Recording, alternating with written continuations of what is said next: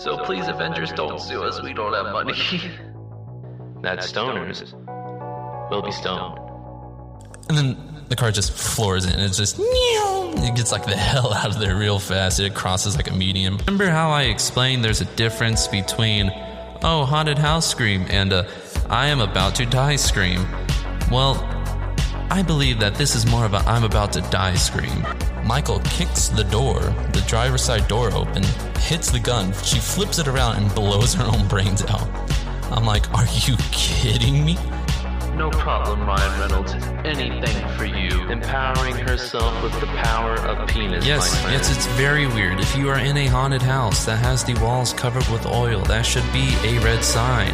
This is a haunted house, not a goddamn O'Reilly's Auto Parts. This can only be one of two things. It's either a video game world, kind of like GTA, or it's Detroit. Yeah, when you turn on the serial killer that you were interviewing for your news reporting TV show, yeah, you're kind of fucked.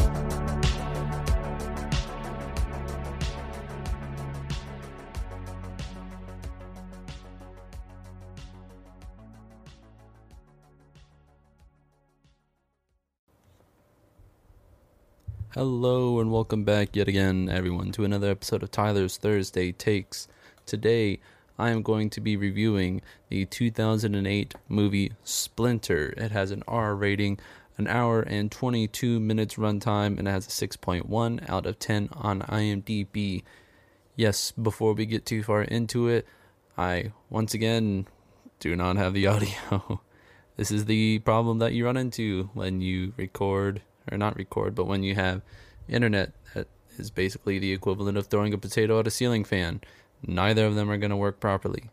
So this is what we have to deal with. So Splinter is a very small, simple movie. It is a movie that mainly consists of no more than six people. It all takes place in one predominant setting, so they kind of tried to do a lot with the little space that they have. The six casts, since there's not too many of them, we'll go ahead and read them all out. We have Shea Willingham, who plays Dennis. We have Jill Wagner, who plays Polly. Paulo Costanzo, who plays Seth. We have Charles Baker as Blake. Rachel Kerbs as Lacey. And Laurel Whitsett as Sheriff Terri Frankel. So, it's, like I said, not a whole lot of people in this. A little fun fact about this movie I watched this with my girlfriend, future wife, and it's actually produced by one of the producers on it is Mark Cuban, which if you know Mark Cuban, he's the owner of the Dallas Mavericks. Dallas Mavericks are my favorite team, so that's the whole reason why we watched this. But basically, Splinter is a movie that's about this. It doesn't really explain, but it's this kind of like parasite where basically it's just splinters, and if you get a splinter, you will have it take over you completely and basically it eats your blood from the inside. But before we go too much more into it, why don't we just go ahead and get on into this review and go ahead and tell you the entire story of the movie. So it starts off basically trying to give you almost like a basis as to what's going on, but at the same time it doesn't because it opens on this guy at a gas station who basically is just kind of chilling. Like he has a hat that says "I love bikinis" or something like that, and he's just kind of chilling there, and he can kind of hear that something's rustling in the bushes behind him, and you don't really see anything happen, but you see he gets like attacked by this weird object thing, and he just goes ah, and then straight to the straight to the actual movie. So it gives you a little insight, but nothing happens, and we already have our first death on the board. So we open up with our two main protagonists. We have we have Seth and Polly. Those are basically your two main ones here. And they're trying to pitch a tent in two ways in literally the middle of nowhere. They're just kind of like on this dirt road, just kind of slowly, not slowly, but just barely away from the main road. And they're trying to pitch a tent and just completely failing at it. Like, I understand a lot of people may not be outdoors people, but setting up a tent's not that hard, especially if you have the instructions with you. Like it's simple. You just take it's usually four poles, put them together and put like just build it how you would build a tent. And the thing is, they try to play Seth off as this completely like brainiac of a person. Yeah, he's a biology major, but like still is is he just really smart and has no idea how to do normal things? And if that's the case, then drop out, dude. like, really. But, anyways, they end up breaking the tent because they have no idea how to put together a tent. And they decide, you know what? We're just going to go ahead and just go to a hotel room and we'll camp next year because it's like their anniversary and stuff like that. And so, well, it's not their anniversary because he's going to like propose to her and it's going to be this big thing and all that. But so, anyways, they get in the car and they're driving. And at the same time, we're kind of getting this side story of this. It looks like a husband and a wife couple. It's Dennis and Lacey and they're having car problems, and you can kind of tell there's something off with Lacey. Uh, you end up finding out that basically she's a drug addict and she's going through withdrawals, and the husband's not that great either. You could tell he's a former convicted convict, and so he's just. This is a couple that, on the surface, is made to look like very rough individuals, but it kind of goes on throughout the movie and so, as Seth and Polly are driving down the road, they see Lacey out in the middle of the road. She comes like running out from this kind of outset of trees, basically. And she runs out, and Seth's like, No, don't stop for her. But Polly decides to be a good person, so she stops the car. And out of nowhere comes Dennis, and he kind of walks up to the side of the driver's side and he's just kind of standing there and Polly's like what's he doing? And then he's like okay since you're not to roll down the window he holds up his gun and kind of knocks on the glass. And like okay you're screwed now.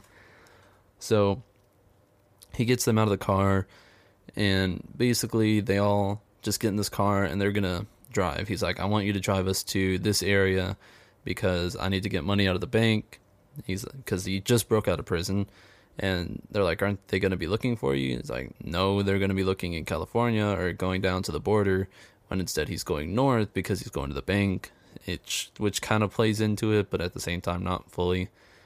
And so they go and they're driving, and eventually they realize they're running low on gas, so they stop at this gas station. And this is the same gas station from the beginning of the movie.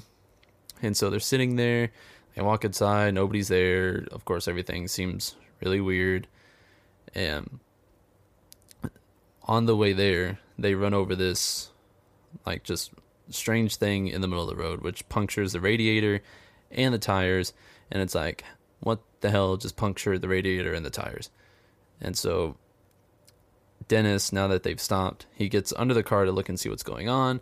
And he notices there's these sharp things on the car, and he goes to like touch it, touch it, and it stabs his finger and he could tell it's it's like this little splinter thing, so he kind of takes it out and throws it. But as you can tell, he's just been poked. So now that he's been poked, he is at the gas station. His wife is like, "Hey, I really need to go to the bathroom. Where's the guy with the keys?" He's like, "I don't know," but he sees the keys behind the counter, grabs them, tosses it to him. And she's like, "Okay, I'm gonna go to the bathroom." So she goes to the bathroom. She starts pushing on the door. She's like, I still can't get the door to open. And she pushes harder. And what does she see inside? The dude from the gas station. And when she opens the door, you actually hear the guy say, Kill me, kill me. So there's still some consciousness in there, which is weird because it's obviously been hours since the whole thing happened. And that kind of plays into it later because they don't necessarily follow their own rules, as most movies do for some reason. And basically, they just kind of freak out because he looks rough. Like he looks like he has been beat to hell. His bone is sticking out of his arm. He is just absolutely mangled in every sense of the word. And so now they're freaking out, and he ends up getting out of the bathroom, and everybody's freaking out. Seth is freaked out. He's on the left side of the van, and he's sitting there, and this dude's just kind of running out. And when he runs out, he runs and he swipes Lacey on the side, completely gashing her, like just a straight up big old like like he barely touched her and he just whoom, like hot knife through butter, just one thousand degrees finger challenge on Lacey, just absolutely right through the side of her. And so Dennis and Polly run into the store because they're like, I don't know what the hell's going on. And Seth is standing there. And this is kind of an important moment, but Seth is standing on the left side of the van. And the like mangled cashier clerk is standing there. And he runs and jumps what looks like towards Seth, but instead lands on the front of the hood. And Seth takes that time to run past him and go inside. But the thing is, the entire time, the mangled cashier dude is still just on the front of the car. And it's weird as to why he would just try to, my strange addiction, fall in love with the car instead of going for the dude after he literally just swiped at Lacey. So, like I said, it's really weird at the beginning, but it plays into it later. So now they're sitting in the store and they're all freaking out. And of course, Dennis is like, Oh, I gotta get her. She's hurt. I gotta save her. And so as he's there, he kind of starts to open it and she starts moving, but all of her joints and stuff are crackling. Like if you've ever seen any type of possession movie where all their bones are just, it's basically that. And so he's like, "Oh, I gotta save her." And Seth and Polly are like, "Maybe that's not the best idea," but at the same time, they kind of want him to go out there because he is a bad guy, but he has the gun, so it'd be better idea to have the gun with you. And so as he's getting ready to go out there, Lacey does her whole crackling exorcist thing and basically stands up and starts just slamming into the wall, completely bashing her face and blood's going everywhere. And he's like, okay, so she's pretty much gone. And so now they're sitting in the store and they got to figure out what they're going to do. Well, they can't drive the van away because the van has punctures in it. So instead, they decide to try to call the cops or find a way to do that. And the guy's like, why would why would we want to do that? I'm like, he's like, I'm gonna go to jail. Why would I want to call the cops? And they're like, look, you cannot call the cops, but we're probably gonna die here if you don't. And he's like, all right, fine. And so they end up getting a call out, but at the same time, the the wire somehow gets cut to the to the telephone station and they're like, "What's going on?" And it's because the dude was like, "No, yeah, I don't want to die, or I don't want to go back to jail." And so he ripped the phone out and just destroys it. And he's like, "Okay, awesome." But they had already kind of started calling, and whenever you call the police, uh, I guess since it's a landline, they can go to the location, and so thus they do. They go to the location, and so they're inside trying to figure out what the hell is going on. And while they're inside, they notice the splinter lady, which is Lacey go on top of the roof. And they're like, awesome. It's on top of the roof now.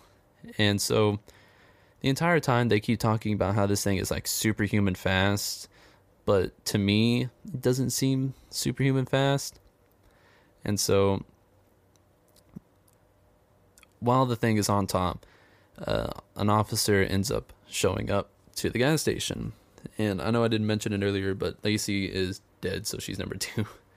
So a cop shows up who is Sheriff Terri Frankel, and it's his female officer, and she's standing there, and she's like, "What the hell is going on?" They're like, "You need to get in your car right now because there is something here that is going to kill you."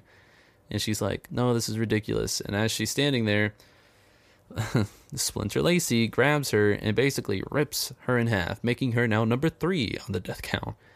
And it does not spare any of the punches. This is a very gory movie for any of you who are not interested in seeing gore. Just straight up rips her in half like you're tearing a piece of sandwich in half. Like her guts kind of come out and everything. And what's weird is the thing that cut her in half, the splinter monster, like absorbs her half into the Lacey half, which makes no sense because it didn't absorb the other guy, but for some reason it's now absorbing her. And so, yeah, basically, now it's absorbing people. And so at this point, they're trying to get the radio that is on the police officer because her bottom half, which has the radio on her, is right outside of the of the doors. But they're like, we can't go outside. The thing's going to kill us.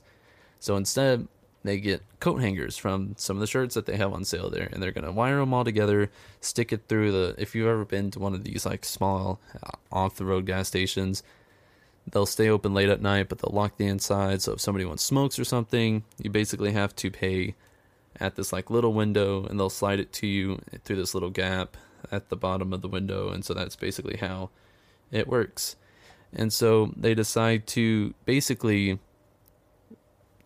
like MacGyver all these hangers together, feed it through the little slot at the bottom, and try to pull the radio towards them. And so once they've finished pulling the radio towards them, they get it like right right to the little hole thing. And in typical horror movie fashion, as soon as they do, the thing comes down and is now like sticking its hand through the little slot thing. But since the splinter thing doesn't really have like the outer like skin and everything isn't really strong, it's more just kind of like paper. Whenever it sticks its hand through, it immediately like peels the skin and everything off the hand, and basically it ends up breaking off because they hit it with like a baseball bat, and so now the hand is separate from the body, and of course the hand starts running around because I guess every part of the splinter thing is sentient on its own. And obviously, this hand has some serious power behind it because Seth grabs this like gate thing and this hand is almost completely pushing his whole body weight against this gate and it's like dude it's a hand like i understand you don't want it to touch you but there's no way this little hand that lays, weighs less than a pound is able to just push this entire thing. And i know it's like oh well it's super fast. Even if it's small like that it doesn't have the surface area to push an entire human being back. Like, if anything, it would penetrate more into the object that he's holding instead of just forcing the entire thing back. And so basically, they try hiding from the thing and they decide, oh, well, jump into the freezers because at least there's a door in between them. And so they go into the freezer and they notice as soon as they get into the freezer, the hand just stops. And like it's not even banging against the wall or anything. It just kind of sits there. And they're like, what what the hell is going on? And so they're trying to figure out what's going on.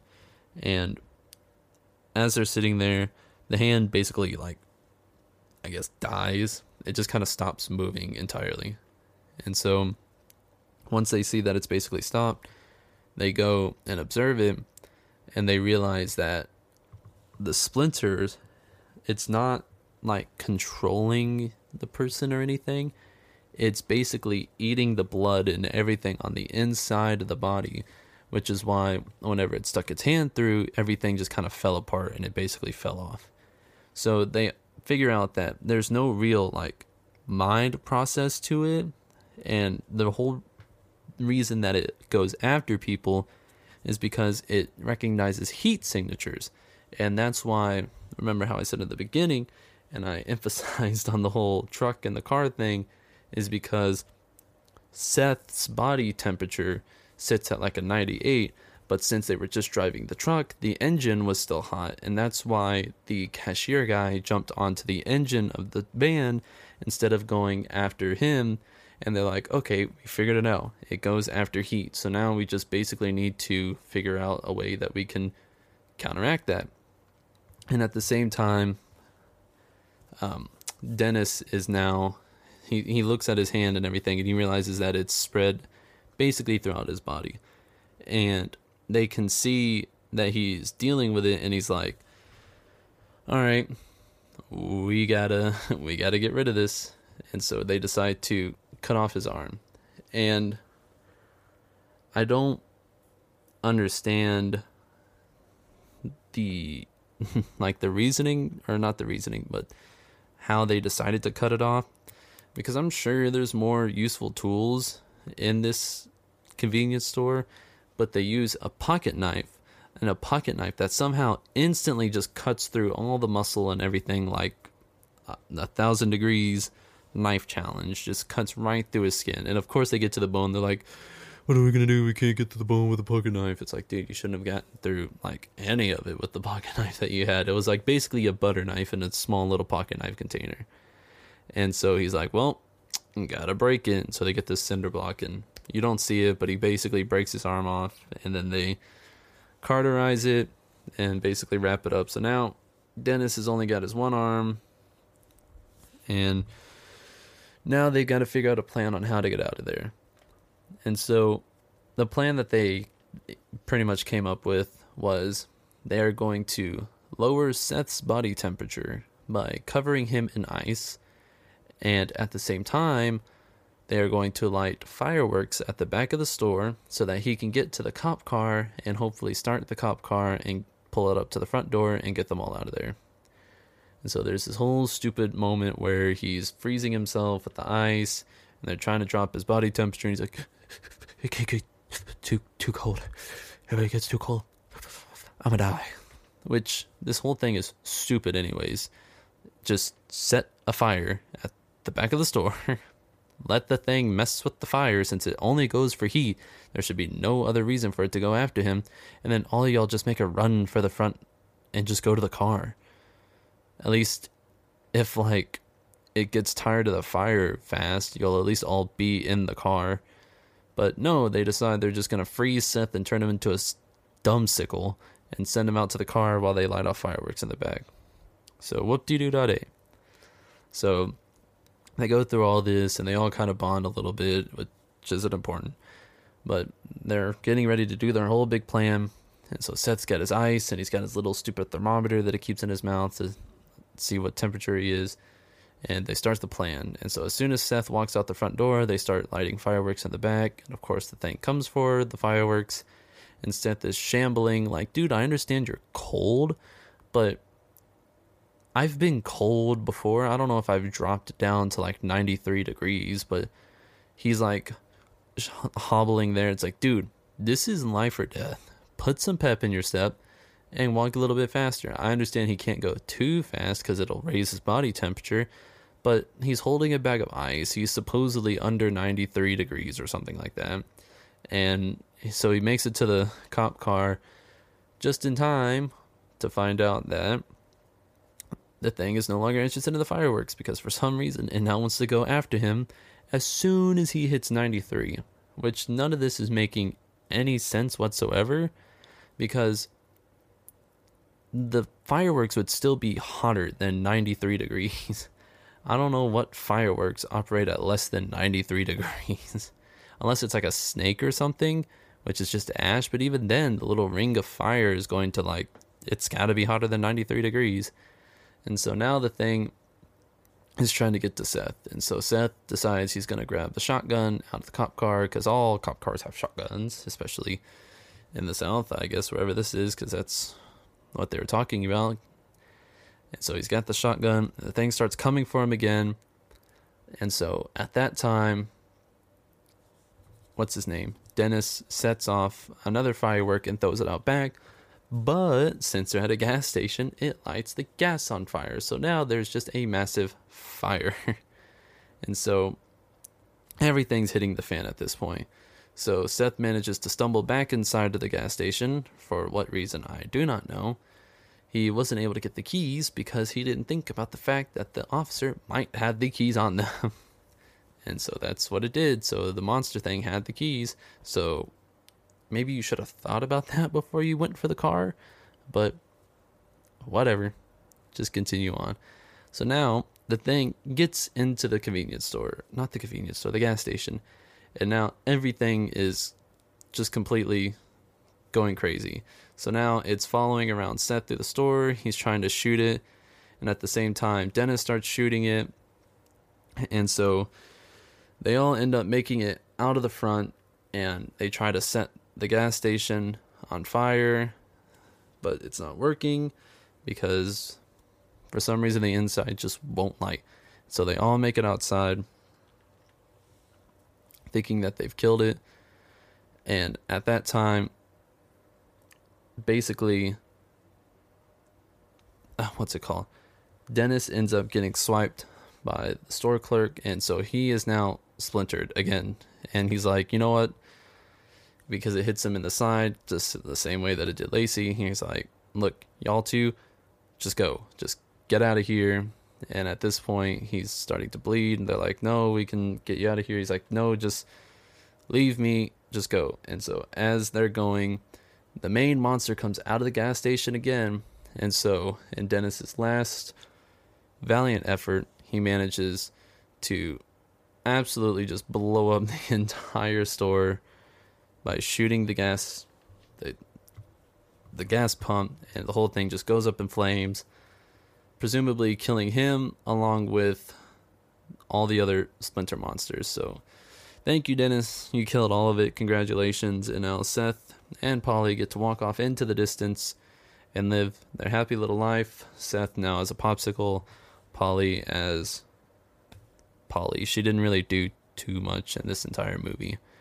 But yay, they survive, and definitely nothing bad happens except for at the end, they start panning down on a tree in the middle of the forest for some reason, and at the bottom, you see the splinter thing has killed an animal and it's living inside that animal. Surely to think that eventually something is going to come by, touch it, and it will spread again. But that is where Splinter ends, and that is the movie. So it's pretty weird. Like I said, there's really no answer as to why this thing is what it is, where it came from. I don't know if that's part of it to make you kind of wonder, like, oh, where did it come from? Which sometimes in movies it's nice to have that where it's kind of open to interpretation, but like, unless this just kind of exists in its own world where this thing is a thing but nobody knows about it, then that's it's one thing, but I I like it when movies kind of you know flesh out what the story is, but they don't really do that. So let's go ahead and get right on into this review. So let's go ahead and jump into this very first part. We have the plot. The plot for me is going to get a one, kind of like what I was just explaining at the end of that. They don't explain where this came from. And I understand sometimes that's the move that directors want to do. They kind of want to leave it open to interpretation. But when you bring in something that's completely foreign like this, you barely explain what it does. You don't have any idea if it's an alien, if it's something that just kind of came from the earth. I understand you can't do a whole lot of that with such a short amount of time, but come on, do something. Be like, have it just have people in the lab coats being like, "Where the hell is Subject Twenty Three? It's gone." Oh no, so is Subject Sixty Nine, the Splinter Subject. like, come on, just do something. So for me, the plot gets a one. The acting, we're just gonna let it ride with one, which I don't think anybody in here was terribly bad at acting. Like Dennis was pretty good. Polly was all right, even though, I, like I said, she didn't really do a whole lot of anything. And the Seth was okay, and Lacey, for the five seconds she was there, was convinced me she was a drug addict. But again, I also factor the characters into the acting and just so yes, Seth is a biologist, so he happens to understand how the thing is working, but the entire time it's just the thought process of all of them is just stupid. They they're just like, let's turn Seth into a popsicle, you know, like a Seth push pop, and then he'll go to the car. But what if the car doesn't have keys? And nobody thought about that. They're just like, oh, everybody keeps their keys in the visor. So that failed miserably. So keys weren't in the visor, and like I said, it's just I never bought how the hand would push you all the way back, which is could have just been overacting. But like I said, I'm let it ride with the with the one. Go on to cinematography. Cinematography, I'm actually going to give it a two. The cinematography wasn't that bad. It's a little dark at times, but it all happens at night, so it happens. I guess this wouldn't really work in the day because everything else would be hot and then the monster splinter thing wouldn't be able to see anything. It would just be blind, I guess. Because if it's 99 degrees outside and a person walks out there, they're not going to be 100 degrees, so the thing's just going to keep running around in circles, I guess. So this thing this thing can't operate at in, in the morning. I just I just now thought about that. This thing would be completely blind in the morning unless a guy is on fire. So man, that's to bump the plot down to a 0.5. That's I didn't think about that until just now. if it's anything over 90 degrees. So if this is happening in Texas, which I think they mentioned because it they keep talking about the south, there's no way this thing's to see anything during the day. So it's just to be blind as a bat. So plot just got demoted to a 0.5. The acting is a 1. the cinematography is a 2. And it's just good right on into the bonus points. The bonus point, it's going to be a 0.5 just for the sheer fact that Mark Cuban was an executive producer on it. And I like Mark Cuban.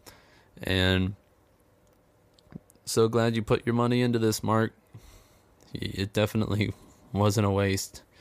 Like buying crypto in 2022, you you made the right decision. so let's go ahead and add them up after we made the revision to the plot, which was now 8.5. The acting, which is a 1. Cinematography, which is a 2. So we're sitting at 3.5 with the 0.5 for the bonus for Mark Cuban. And we're going to end up with a 4 out of 10 rating. So, yeah, considerably less than what the IMDb ranking was of a 6.1. I'm sure IMDb gave it a little bit of a higher rating because it is something that's like it's different. It's like a monster movie thing, but the monster's inside of you. but like I said, they don't establish where this thing came from. They don't establish the the I guess thought process of the thing is stupid because like I just said, whenever it becomes the daytime, this thing is not going to be able to see anybody. It's not going to go for anything unless somebody is like legitimately on fire because the outside world is going to be hotter than anything else so this thing would just be ineffective so i don't know i think it's just it's something that if you had fleshed it out a little bit more it could have been something really good and i like i like body horror movies like this. I like things that are different and this seems like something that would fit that but it doesn't it doesn't really develop anything inside of it. It tells you oh the monster goes for heat but like i said that wouldn't work in any other setting besides the one that we're currently in. And so i feel like you could have done a good job if you would have just flushed it out a little bit more but it's it's a 2008 movie. It's something that it had high ambitions, but I just don't feel like it executed all the way. So just a reminder, 4 out of 10. My rating, IMDb gave it a 6.1 out of 10. So thank you all once again for coming by and listening. I watched this movie also with my girlfriend future wife and she said that I had to review it because it's so stupid. It makes no sense and I obviously I agree with her, and so she'll be happy to hear that I also think this movie is stupid. But don't let me stop you from watching it. Go ahead if you want to watch a movie about splinters that kill people. I mean, go for it, dude. I can't tell you how to live your life, but it's it kind of falls flat. Not gonna lie, for something that's sharp and pointy, it it's really dull and flat. But once again, thank you everyone for stopping by. I'm trying to get everything out a little bit more consistent. It is currently a Wednesday, so this will actually come out on a Thursday. Wow, what a shocker. So, thank you everyone for tuning in. I know I've been dealing with some issues with the internet, and this isn't exactly the quality that I'm used to that I want to give out to all of you, but unfortunately, it's this way or the highway and I prefer not the highway. So I hope you can all enjoy this episode until I get that figured out. Once again, thank you to everyone who stopped by to listen. Hopefully, I can continue to get some more episodes out for you. And if you have any suggestions, please always let me or Michael or any of us know. We'll be happy to go with any of the suggestions. So, once again, thank you to Anchor for sponsoring this podcast, and thank you to all of you who listen to this that actually make this happen. And before I go, I have one thing to say.